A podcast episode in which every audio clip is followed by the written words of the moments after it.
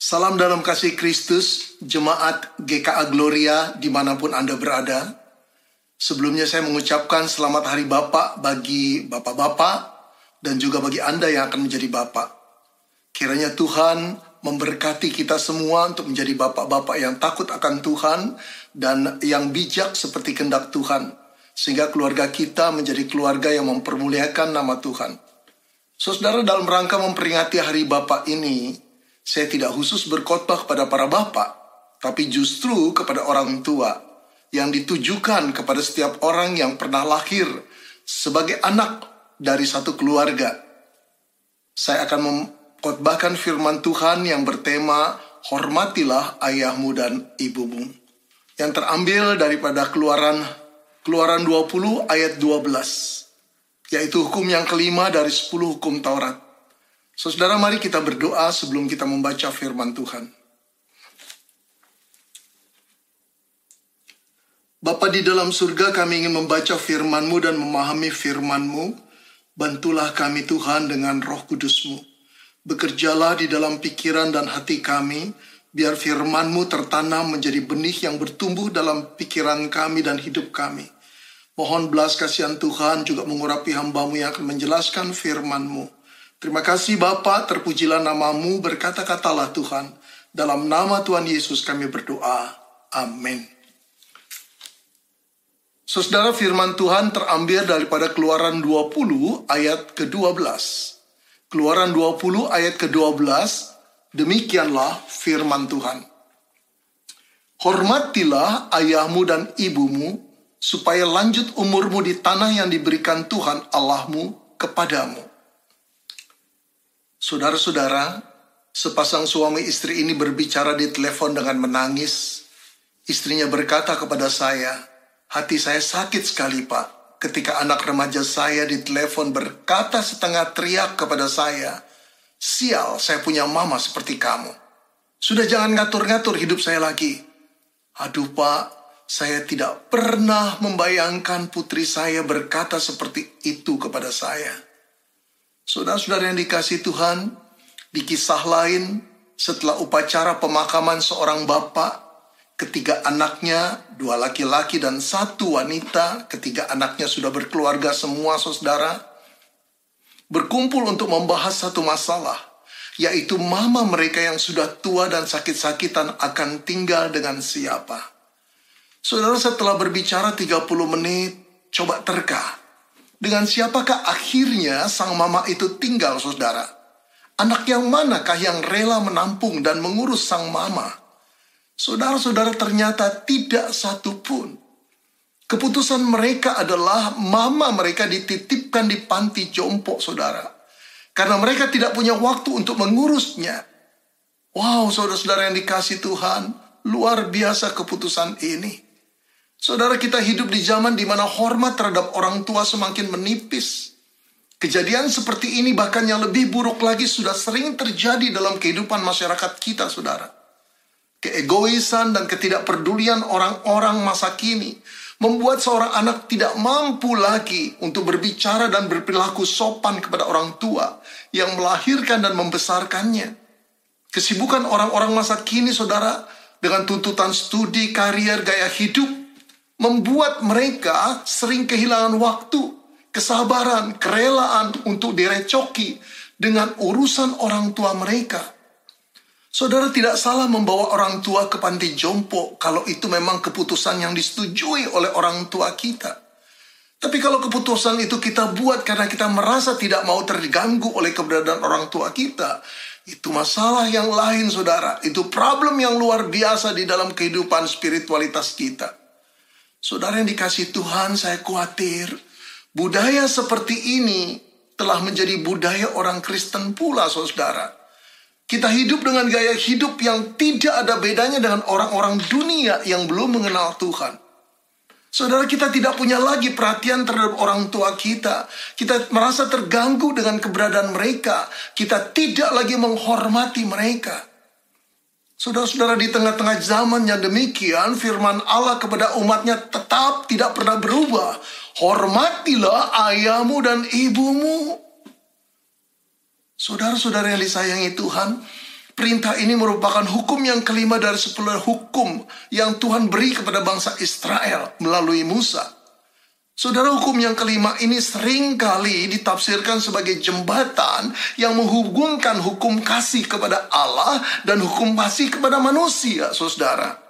Saudara hukum ini begitu penting posisinya sehingga boleh dikatakan seolah-olah kita tidak mungkin bisa mengasihi Tuhan sebelum kita belajar mengasihi sesama kita, yaitu orang tua kita, saudara. Orang tua yang melahirkan dan membesarkan kita, saudara. Saudara-saudara yang dikasih Tuhan, Allah sangat serius dengan hukum yang kelima ini, saudara. Sehingga dalam keluaran 21 ayat ke-15, di sana dikatakan saudara, siapa yang memukul ayahnya atau ibunya, pastilah ia dihukum mati. Saudara konsekuensi itu luar biasa sekali. Pada ayat ke-17-nya dikatakan, siapakah yang mengutuki ayahnya atau ibunya, ia pasti dihukum mati. Memukul, mengutuki, hukumannya betul-betul kematian datang pada mereka. Saudara arah serius dengan hukum ini. Saudara-saudara mungkin saudara berkata, tapi itu kan perjanjian lama pak, bukan perjanjian baru. Di perjanjian baru hukum ini tidak berlaku lagi. Saudara-saudara coba kita lihat Matius 15 ayat 5. Di situ Yesus mengecam orang-orang Farisi dan ahli Taurat dengan sebutan munafik. Kenapa saudara? Karena mereka membenarkan diri mereka bahwa mereka tidak perlu lagi untuk memelihara orang tua mereka karena mereka telah mempersembahkan sesuatu yaitu persembahan hidup mereka kepada Allah. Apakah kalau dipikir ketika seorang anak telah mempersembahkan diri kepada Allah berarti mereka tidak perlu lagi menghormati ayah ibunya? Di situlah Tuhan marah kepada orang-orang munafik itu saudara. Saudara-saudara dalam Yohanes 19 ayat 26 27. Saat Yesus disalib saudara, di tengah-tengah kesakitan dan kepiluan hatinya, ia menunjukkan hormat kepada ibunya Maria, saudara. Saudara, dia menatap dari kayu salib kepada ibunya. Dia berkata, Ibu, inilah anakmu. Dia menatap kepada Yohanes muridnya. Dengan kata lain, ibu, aku akan pergi, aku akan mengalami kematian. Tapi lihatlah Yohanes muridku itu, jadikanlah dia pengganti aku. Lalu dia menatap Yohanes dan berkata, Yohanes, inilah ibumu. Dengan kata lain dia mau berkata pada Yohanes, Yohanes titip mamaku ya. Saudara di tengah-tengah sekarat kematian menjelang Yesus tetap menghormati ibunya Maria. Dan saudara di dalam Efesus 6 ayat 1 sampai 3. Paulus mengutip lagi hukum yang kelima ini. Dia berkata demikian saudara. Hai anak-anak, taatilah orang tuamu di dalam Tuhan. Karena haruslah demikian. Hormatilah ayahmu dan ibumu. Ini adalah satu perintah yang penting. Seperti nyata dari janji ini. Supaya kamu berbahagia dan panjang umurmu di bumi. Saudara-saudara yang dikasih Tuhan, saudara lihat bahwa Paulus mengutip lagi hukum yang kelima. Berarti pada saat gereja berdiri, hukum ini pun tetap berlaku. Saudara-saudara, Paulus mengatakan hormati ayah ibu di dalam Tuhan. Berarti apa saudara? Karena kita adalah anak-anak Tuhan. Atau demi Tuhan kita diminta untuk menghormati ayah ibu kita. Saudara apa sih artinya menghormati ayah ibu? Saudara kata menghormati itu bukan sekedar hormat. Tetapi mengandung arti yang luas dan dalam. Yaitu memberi penghargaan yang tertinggi, menunjukkan hormat, memberikan tempat utama, memberikan perhatian dan sungguh-sungguh dan juga mengasihi orang tua kita sebagaimana mereka ada. Saudara yang dikasih Tuhan, kata ini tidak mengacu pada satu tindakan yang harus dilakukan oleh seorang anak kepada orang tuanya. Tapi kata ini merupakan satu perintah yang bersifat open-ended apa artinya open-ended saudara? Artinya satu perintah yang mengundang setiap anak untuk melakukan segala sesuatu kepada orang tua yang dihormatinya. Segala sesuatu yang bisa menyenangi hati orang tua. Memberi perhatian, memberi penghargaan yang tertinggi saudara. Segala sesuatu. Saudara-saudara dasar dari semua tindakan itu ialah kasih. Saudara ini tidak berarti seorang anak harus mengikuti segala sesuatu yang orang tuanya perintahkan kepadanya. Apabila perintah itu jahat di mata Tuhan, jelas kita tidak boleh mengikuti perintah orang tua kita. Namun lebih cenderung perintah ini adalah untuk mengatakan siapa pun orang tuamu, engkau harus menghormatinya. Saudara-saudara yang disayangi Tuhan, mari kita perhatikan sifat perintah daripada hukum yang kelima ini. Saudara-saudara yang pertama, perintah ini bersifat universal.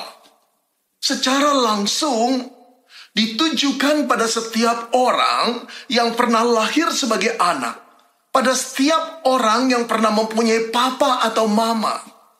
Perintah ini bersifat universal kepada siapa pun, di mana pun, dan kapan pun, saudara. Yang kedua, saudara, perintah ini tidak mengandung syarat unconditional, saudara tidak mempunyai syarat, tidak dikatakan hormatilah ayah ibumu bila mereka adalah orang tua yang baik, yang bijak, yang memang patut dihormati. Tidak, saudara. Itu berarti kita tetap harus menghormati orang tua kita, saudara. Sekalipun kita menganggap orang tua kita adalah orang tua yang tidak layak dihormati. Saudara mungkin ada di antara kita yang berontak mendengar perkataan saya ini. Apa poinnya Pak? Saya harus menghormati ayah saya yang pemabuk, penjudi, kasar, dan penjina. Apa poinnya Pak? Saya harus menghormati ibu saya yang tidak pernah menyayangi saya sedari kecil. Bahkan menghina dengan kata-kata yang begitu tajam dan menghancurkan harga diri saya. Apakah saya harus menghormati ibu seperti itu? Ayah seperti itu Pak? Saudara-saudara yang dikasih Tuhan, saya percaya bila saudara mempunyai papa atau mama seperti itu, Sungguh-sungguh saya bisa merasakan bagaimana hancur dan pahitnya saudara mengalami keadaan seperti itu. Tapi firman Tuhan ini dengan tegas berkata kepada kita, hormatilah ayahmu dan ibumu. Saudara dikasih Tuhan, apakah pada saat itu tidak ada orang tua yang brengsek? Ketika Paulus mengatakan, hai anak-anak hormatilah ayahmu dan ibumu, apakah tidak ada orang tua yang brengsek?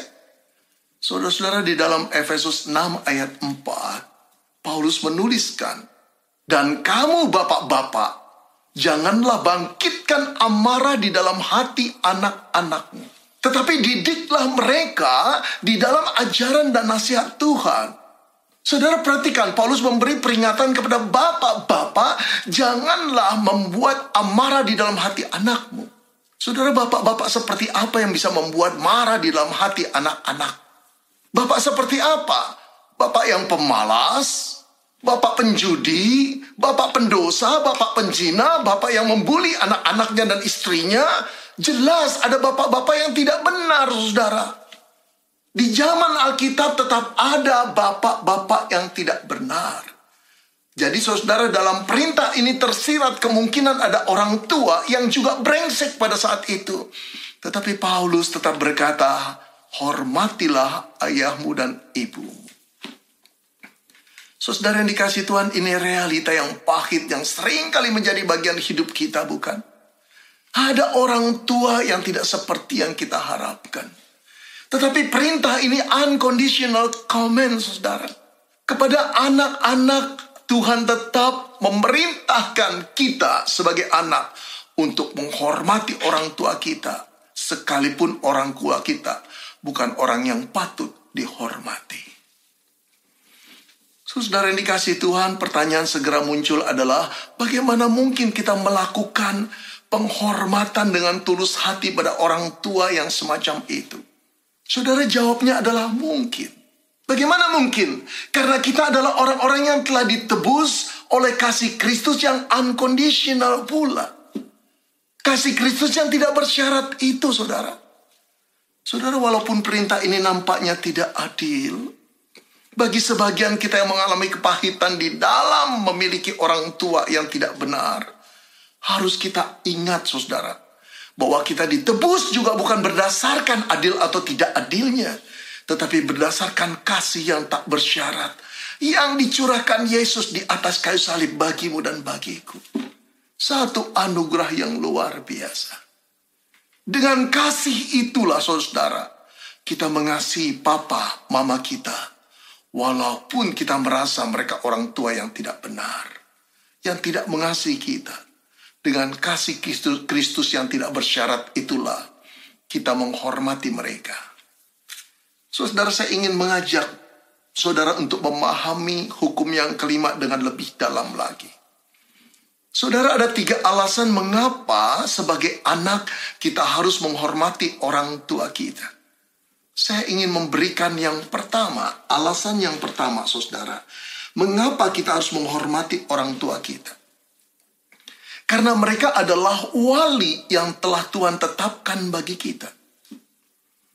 Saudara, jika seorang anak boleh memilih orang tua macam apa yang ia ingin menjadi ayah atau ibunya, maka kemungkinan besar banyak anak-anak yang berkata, "Saya tidak ingin mempunyai orang tua yang seperti sekarang." Mereka ingin memilih orang tua yang model keinginan mereka. Betul tidak, saudara? Tapi kalau saudara ada banyak orang tua yang juga harus memilih anak seperti apa yang mereka inginkan, maka ada banyak orang tua yang berkata, "Saya tidak ingin mempunyai anak seperti anak saya yang sekarang ini." Tapi kedua-duanya tidak berhak menentukan, saudara. Lalu siapakah yang menentukan semuanya? Ada satu tangan yang tidak kelihatan, tangan Allah yang ada di atas itu, saudara. Dengan kedaulatan Allah, saudara, Papa mama kita telah ditempatkan oleh Allah dalam hidup kita untuk menjadi orang tua kita. Saudara yang dikasih Tuhan, mereka telah ditempatkan menjadi wali Allah di dalam dunia untuk menjadi orang tua kita. Saudara itu tidak berarti bahwa orang tua kita harus menjadi orang baik lebih dahulu, orang yang percaya kepada Allah lebih dahulu, baru Allah menyerahkan kita untuk menjadi anak mereka. Tidak, saudara. Melalui mereka lah Allah telah memelihara kita, membesarkan kita, dan mengajar kita, saudara. Segala sesuatu telah diatur Allah dengan sempurna, dengan hikmatnya. Tidak ada seorang pun yang layak menjadi penasehat Allah. Di dalam Allah menempatkan siapa menjadi orang tua, siapa menjadi anak. Saudara-saudara setiap orang yang tidak bisa menerima orang tuanya. Sama dengan menolak dan melawan penetapan Allah yang berdaulat. Berat sekali hidup seorang anak seperti itu saudara. Selama kita masih menolak orang tua kita, selama itu pula kita tidak akan pernah mengenal dan menerima diri Allah sepenuhnya. Saudara kita tidak akan pernah merasakan sukacita dan damai sejahtera Allah yang telah disiapkan bagi engkau dan bagi aku. Saudara, mengapa kita harus menghormati orang tua kita? Yang pertama, karena mereka adalah wali yang telah ditetapkan Allah untuk menjadi wali Allah bagi engkau dan saya. Saudara, alasan yang kedua, mengapa kita harus menghormati orang tua kita? Yang kedua, karena kita adalah orang-orang yang berhutang kepada mereka. Saudara harus kita akui sedikit banyak hidup kita, kita telah berhutang budi kepada mereka. Hampir setengah perjalanan hidup kita, kita berada dalam lindung perlindungan orang tua kita, saudara. Bahkan pernah dalam kurun waktu tertentu ketika kita sungguh-sungguh tidak mampu apa-apa hidup sebagai bayi, saudara. Sungguh kita bergantung total kepada budi kebaikan mereka. Saudara-saudara, saya termasuk orang yang lambat untuk boleh bisa merasakan apa yang diperbuat orang tua saya. Sampai saya menikah dan saya menjadi seorang ayah. Saudara pernah ketika anak saya baru berusia sebulan atau dua bulan. Pada satu malam dia tersendat hidungnya saudara mungkin penuh dengan ingus. Nangis dari jam 8 sampai jam 12 malam. Kami bingung karena dua-dua saya dan istri saya nggak punya pengalaman menjadi bapak dan menjadi ibu. Barangkali tetangga-tetangga sudah keberisikan sampai tengah malam anak itu nangis terus tersendat-sendat. Karena hidungnya tersumpal atau tersumbat. Reak saudara atau ingus. Saudara-saudara kemudian saya berkata sama istri saya, tunggu sebentar ya, saya akan keluar, saya akan pergi ke apotek, saya akan beli pipet. Saudara-saudara tidak lama saya balik, saya berpikir pipet bisa menolong, menyedot ingus yang ada di hidungnya, agar dia bisa bernapas dengan baik. Tapi ternyata tidak menolong banyak, saudara. Dapat tapi sedikit. Saudara anak itu masih tersendat dan menangis, kasihan sekali. Padahal hal gampang saudara bagi kita. Tinggal hi, hi, selesai buat orang dewasa.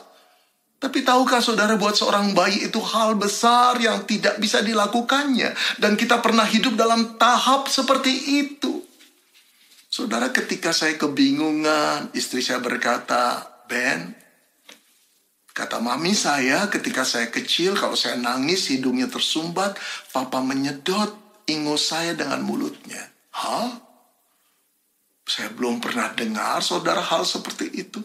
Saya kaget sekali. Tapi ada naluri seorang ayah yang melihat anaknya yang susah napas, menangis terus-menerus. Akhirnya saya dekatkan mulut saya, pelan-pelan saya mulai menghisap hidungnya saudara. Dengan lembut saya mulai narik ingusnya. Pelan-pelan saudara saya mulai merasakan ada ingus yang saya tarik itu.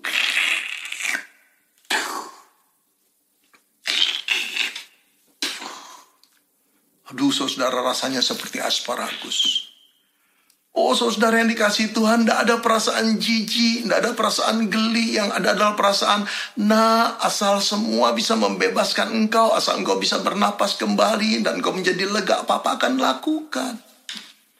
Saudara setelah melakukan itu saya duduk, tiba-tiba air mata saya menetes. Kenapa saudara? Saya baru sadar ada banyak hal yang papa saya lakukan, mama saya lakukan waktu saya kecil, waktu saya belum tahu apa-apa. Pengorbanan yang tak pernah mereka ceritakan. Tadi saya katakan saya adalah orang yang lambat untuk mengetahui kasih papa saya. Dia seorang polisi, seorang yang tegas, seorang yang disiplin, kadang-kadang kasar kalau dibantah anak-anaknya. Tetapi dia juga seorang papa yang punya kasih, bukan? Ada banyak hal yang dia lakukan demi kebaikan anak-anaknya termasuk kepada saya yang tidak dia ceritakan.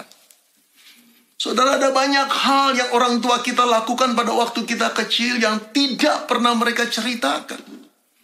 Kita adalah orang-orang yang berhutang budi kepada mereka, saudara. Saya tidak ingin bicara budi tentang uang, saudara. Tapi jauh lebih dalam dari itu perhatian tangisan mereka, kekhawatiran mereka pada waktu membesarkan kita. Terlebih seorang ibu, saudara. Ketika anak sakit, mungkin suami masih bisa tertidur. Tapi ibu tidak bisa tertidur. Dia gelisah dan setiap kali bangun, dia setel wakernya. Setiap jam dia kontrol bagaimana panas anaknya. Saudara seorang ibu tahu ketika anaknya mencapai pak suhu tubuh 39, 40, 41. Kemungkinan anak itu akan stip, saudara. Kalau panasnya sudah meninggi, idiotlah seorang anak nanti. Seorang ibu yang bagaimanapun tidak rela bukan? Biar dia kekurangan tidur, biar dia sakit kepala, dia bangun demi anaknya. Kita adalah orang-orang yang berhutang kepada mereka, saudara.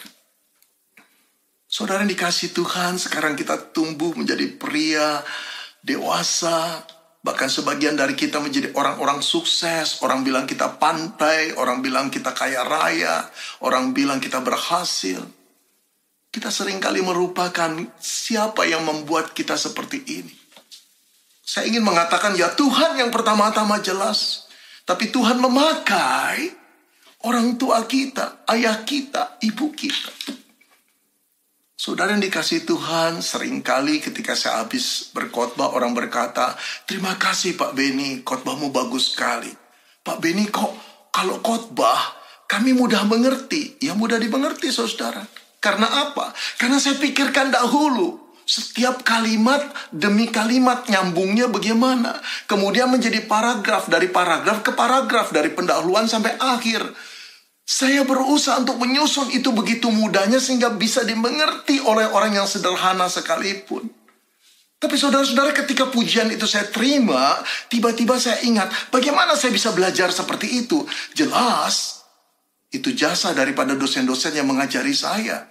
Tapi jauh sebelum dosen-dosen itu mengajari saya, ada dua orang yang menanamkan pengetahuan itu. Yang bermula dari kata per kata menjadi kalimat. Dari kalimat menjadi kalimat sehingga saya bisa bicara. Siapa dia? Mama dan papa saya.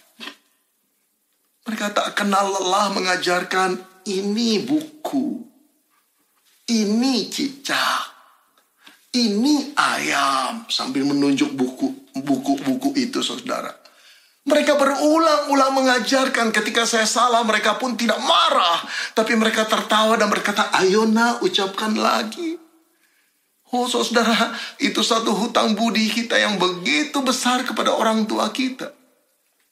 Layakkah kita sekarang yang merasa diri pintar berkata mereka itu orang-orang kuno yang sudah ketinggalan zaman, malas berpikir, lambat dan tidak tahu apa-apa? Oh saudara jangan lupa kita adalah orang-orang yang berhutang pada orang tua kita sebelum kita menjadi apa-apa. Karena itu saudara-saudara Tuhan berkata hormatilah ayahmu dan ibumu. Mengapa? Yang kedua karena kita adalah orang-orang yang berhutang kepada mereka. Terakhir saudara, mengapa Tuhan menyuruh kita untuk menghormati ayah ibu kita? Saudara, alasan yang ketiga adalah karena mengasihi dan menghormati orang tua kita merupakan kesempatan yang terbatas waktunya. Saudara, pada umumnya kita sadar bukan bahwa orang tua akan meninggal dunia lebih dahulu daripada anak-anaknya. Walaupun ada kasus yang berbeda yang kadangkala anak meninggal dunia lebih dahulu daripada orang tua. Tetapi kebanyakan orang tua yang usianya jelas lebih tua dari seorang anak akan berpulang lebih dahulu. Saudara itu berarti menghormati dan mengasihi mereka itu waktunya terbatas sekali. Saudara tidak selamanya orang tua itu akan beserta dengan kita, tidak selamanya. Saudara tidak selamanya kita bisa mendengar perkataan mama kita, papa kita lagi, omelan mereka, marahan mereka, teguran mereka. Tidak selamanya saudara. Tidak selamanya kita melihat mereka tersenyum, tidak selamanya mereka mengambilkan kita minum dan makan dan berkata gimana nak sehat atau tidak, gimana pekerjaanmu, tidak selama-lamanya saudara. Ada batas waktu tertentu saudara. Mereka akan pulang. Dan kita tidak pernah menemui mereka lagi.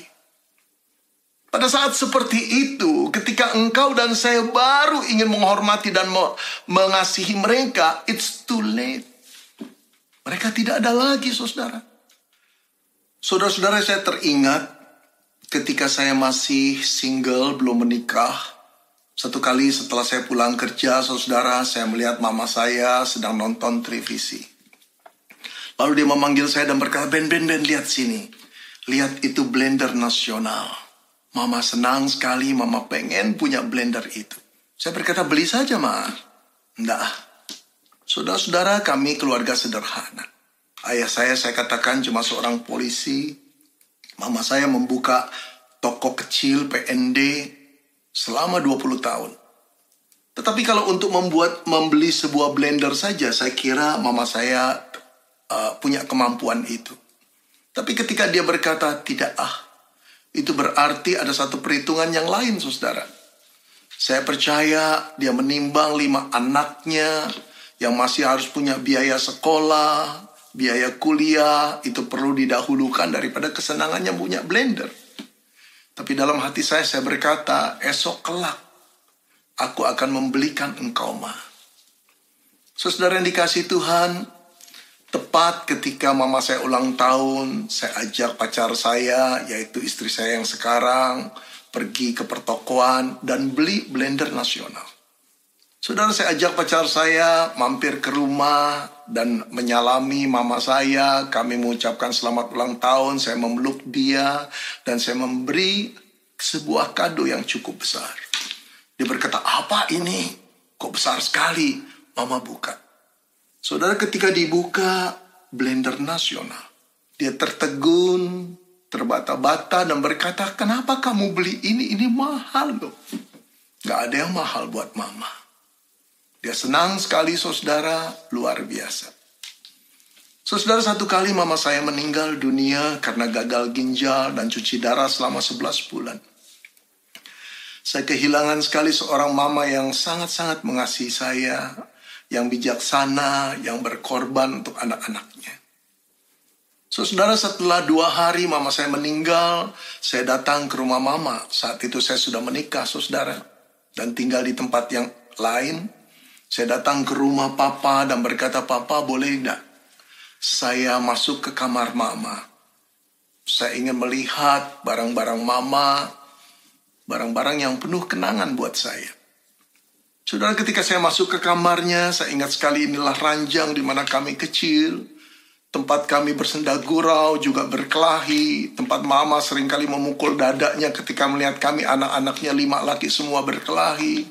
Tempat mama memarahi, tempat mama juga menangis karena kami. Air mata saya ingin menetes. Saudara, kemudian saya bergerak ke lemari baju mama. Ketika saya membukanya, saya lihat baju-baju yang sederhana yang biasa mama pergunakan. Menteteslah air mata saya. Kemudian saya melihat saudara ada satu kotak yang ditaruh di lemari baju. Agak aneh bukan saudara? Ketika saya memperhatikan benda itu, saudara tahu benda apa itu? Blender nasional. Bagaimana mungkin blender ditaruh di lemari baju?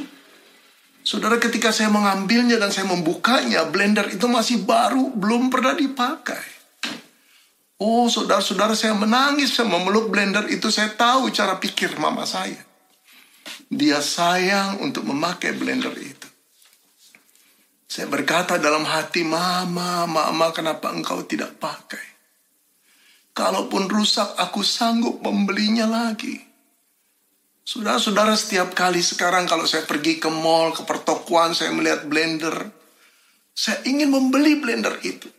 Bukan cuma satu, saya bisa mampu membeli 10, 20 blender.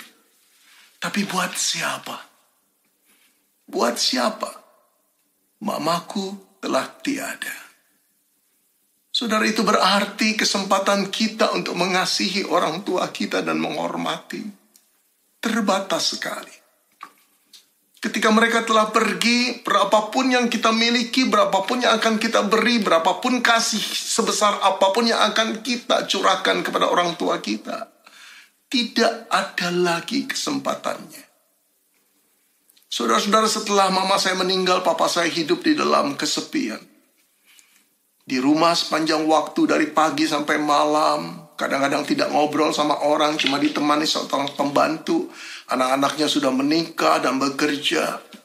Sering kali saudara-saudara di tengah-tengah di tengah-tengah uh, pulang kerja jam 9 malam, saya terpaksa bertamu ke rumah papa saya sebentar. Sebelumnya saudara di depan perumahan papa saya itu ada martabak telur. Saya tahu itu kesukaan papa saya. Saya beli satu martabak telur. Lalu ketika pulang, eh, lalu ketika bertamu ke rumah papa saya di tengah malam itu, dia membuka pintu dan berkata, Loh sudah malam kok masih datang. Kamu capek pasti pulang kerja. Tidak apa-apa, Pak. Ini martabak telur buat papa. Aduh, nggak usah bawa-bawa seperti ini.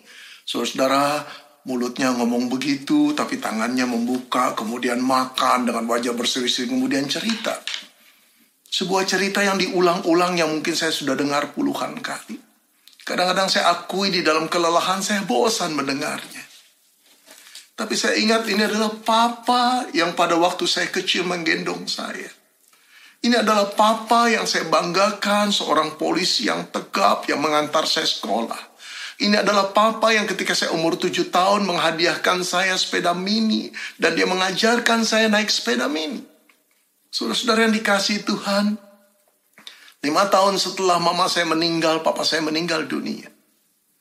Tiap kali saya kalau melewati martabak telur, saudara, saya teringat pada papa saya. Saya mampu membelinya bukan cuma satu, dua puluh, bahkan seratus martabak telur. Tapi buat siapa, saudara? Papaku telah tiada. Saudara yang dikasih Tuhan, kesempatan itu tidak aku miliki lagi. Aku sering kali iri melihat para pendeta yang masih mempunyai mama, masih mempunyai papa. Ada banyak kesempatan mereka untuk memperhatikan dan membalas cinta kasih dan menghormati orang tua mereka. Tapi aku tidak mempunyai kesempatan sepanjang itu. Saudara, bagi engkau yang telah kehilangan papa dan mama, engkau pasti mengerti apa yang telah aku katakan ini. Berapa banyak pun keinginan kita untuk mengasihi mereka dan menghormati. Berapa besar pun harta yang ingin kita berikan sebagai balas jasa budi mereka. Tidak akan pernah punya daya dan arti kalau mereka telah pergi. Saudara-saudara, mengapa kita harus menghormati ayah ibu kita? Karena kesempatan menghormati dan mengasihi mereka terbatas waktunya. Saudara lakukanlah selama mereka masih ada. Kasihilah mereka, hormatilah mereka. Cuma mengirim mereka WA dan bertanya, Ma, apa kabar hari ini? Pa, bagaimana keadaan papa, sehat atau tidak? Cuma mengirimkan dengan gojek makanan-makanan kesukaan mereka membuat mereka begitu bangga dan ketika mereka jalan pagi bersama rekan-rekan mereka mereka akan cerita bahwa anak saya yang kedua, anak saya yang ketiga, wow itu anak yang luar biasa punya perhatian pada orang tua. Buatlah mereka bangga selagi mereka hidup. Saudara saya pernah mendengar beberapa kali orang berkata, percuma punya anak banyak Pak Beni, nggak ada satupun yang ingat. Oh saudara bagaimana mungkin anak yang pernah mereka lahirkan dan besarkan dan menjadi orang-orang sukses pada akhirnya tidak mengingat lagi. Tidak mengingat berarti tidak mengasihi, tidak mengasihi berarti tidak menghormati lagi bukan? Saudara marilah kita sebagai warga negara kerajaan Allah yang telah ditebus oleh darah Kristus yang memungkinkan kita untuk mengasihi dan menghormati orang tua kita dengan kasih Kristus Mari kita hormati mereka. Mari kita mengasihi mereka. Dan tahukah saudara apa janji Tuhan bagi anak-anak yang selalu menghormati orang tuanya? Demikianlah janji Tuhan kepada Israel. Maka, kata Tuhan, umurmu akan panjang di tanah yang diberikan Tuhan Allah. Saudara panjang umur bukan berarti selalu secara kronologis panjang secara waktu. Tapi panjang umur satu ungkapan kehidupan yang berkelimpahan. Tidak selalu dengan harta saudara. Tapi kelimpahan dengan kebahagiaan. Damai sejahtera Allah. Saudara di mana engkau akan cari damai sejahtera Allah dan kebahagiaan. Kita mencarinya siang dan malam. Padahal kebahagiaan dan damai sejahtera itu ada di rumah. Di rumah kita ketika kita menghormati ayah dan ibu kita. Saudara-saudara, bawalah pulang firman ini hormatilah ayah ibumu, maka hidupmu akan terus diberkati oleh Tuhan. Lakukanlah setelah selesai kebaktian ini. Amin. Mari kita berdoa saudara. Bapa di dalam surga terima kasih untuk firman-Mu. Di hari Bapak ini kami mengingat Papa kami, tapi sekaligus Mama yang melahirkan kami. Kami mengakui kelemahan-kelemahan kami, kami mengakui kami mengabaikan mereka karena urusan kami begitu banyak. Yang sebenarnya tidak ada lagi kasih, tidak ada lagi hormat untuk memberikan mereka waktu dan perhatian kepada mereka. Tuhan ampuni kami.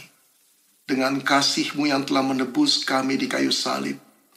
Kami ingin mengasihi mereka lagi. Siapa pun mereka dan apa pun yang telah mereka lakukan, kekurangan-kekurangan kelemahan mereka tidak akan pernah menutupi kasih Kristus yang telah menebus kami. Dan dengan kasih itulah kami ingin mengasihi mereka. Roh Kudus bantulah kami untuk tetap menyayangi papa, menyayangi mama kami yang telah Tuhan tetapkan untuk menjadi wali kami.